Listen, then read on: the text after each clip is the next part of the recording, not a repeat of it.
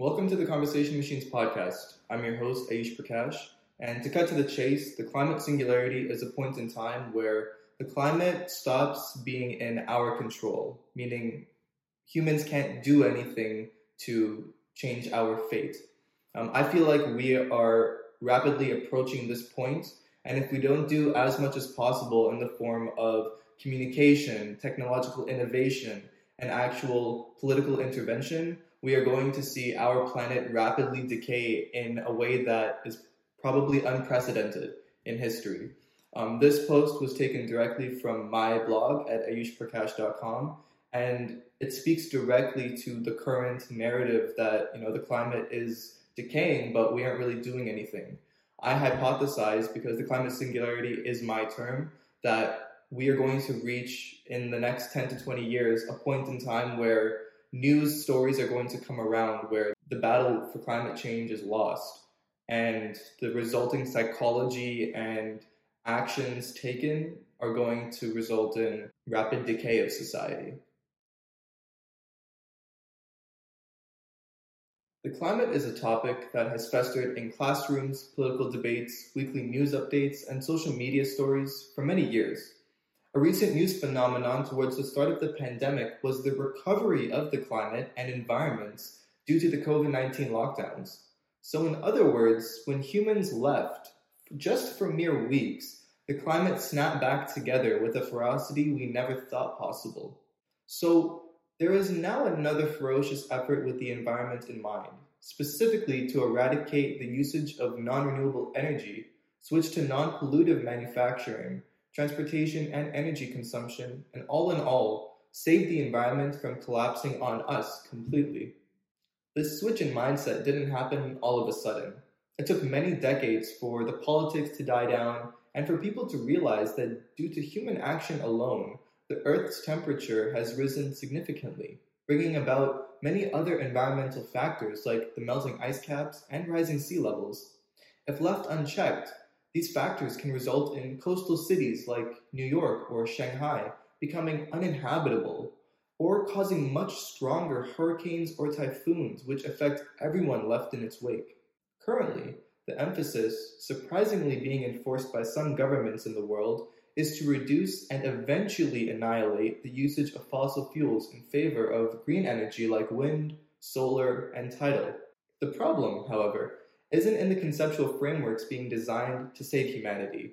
It's with the people that don't care about the immediate future, who are focused on short term profits and increasing their net worths as much as possible. For this reason, and this reason alone, the 21st century could see the first climate singularity. A singularity, as mentioned in previous blog posts, is a point in time where things cannot be reversed. For example, the technological singularity has been prophesied as the point in time where humans no longer control technology, technology is left on its own accord, being able to redesign itself and create other forms of technology from scratch. People like to use artificial general intelligence or artificial superintelligence to drive this point home. In this case, the climate singularity represents something similar, a point in time where the climate catastrophe no longer lies in human control, where, unfortunately, humans have lost the battle against rapid climate change and will be forced to deal with an ever declining planet until they either evacuate, and some say evacuate to Mars or Europa slash Titan, or even the moon, or go extinct. Imagine a moment in time where people find out that the fight against climate change has been lost. Who's to blame for this? No one's really sure. And then what happens next? Anarchy in the streets. See, the only reason why the fight against climate change is so provocative is because we believe that we can win. We actually have hope that we can do something to stop the planet from decaying. People want to start families, businesses, build empires and legacies, but some can't and don't want to because they feel like humans won't be around long enough for these dreams to actually manifest.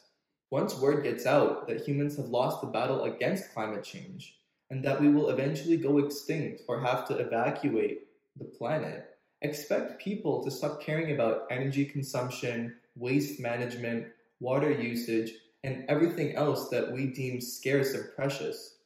Littering, pollution, looting, rioting, suicides, murders, cyber attacks, infrastructure collapses, and much, much more will take place almost instantaneously. Now, why? Because humans have no other choice. They have to defend themselves and their families from the future. What's worse, a collapse of caring about the environment will only accelerate climate change much further, hence the term singularity. Of course, there is a small nugget of optimism. Humans have always battled against the most existential of disasters like volcanoes, diseases, famines, Hitler. As a civilization, we have always come out on top. However, this time it might be different. This time, it may only be the wealthy and the powerful that will be able to evacuate the planet. It may be the 99% of the world that are left to fight over the remaining resources and space on the planet. This episode was meant to be a PSA to help reduce pollution and energy consumption, to help out with the environment, like picking up after yourself or others as much as possible, to spread the word on the ever changing and declining planet, to urge fellow humans to do whatever little they can in order to avoid a total collapse of civilization. Do your part because the planet depends on it. Thanks for listening to the Conversation Machines podcast. Feel free to use these topics to start the conversations you find interesting. The more we talk about what future we want, the more likely we are to build a future we need. Thank you for listening to this episode. Subscribe if you want to see more, and I'll see you in the next one.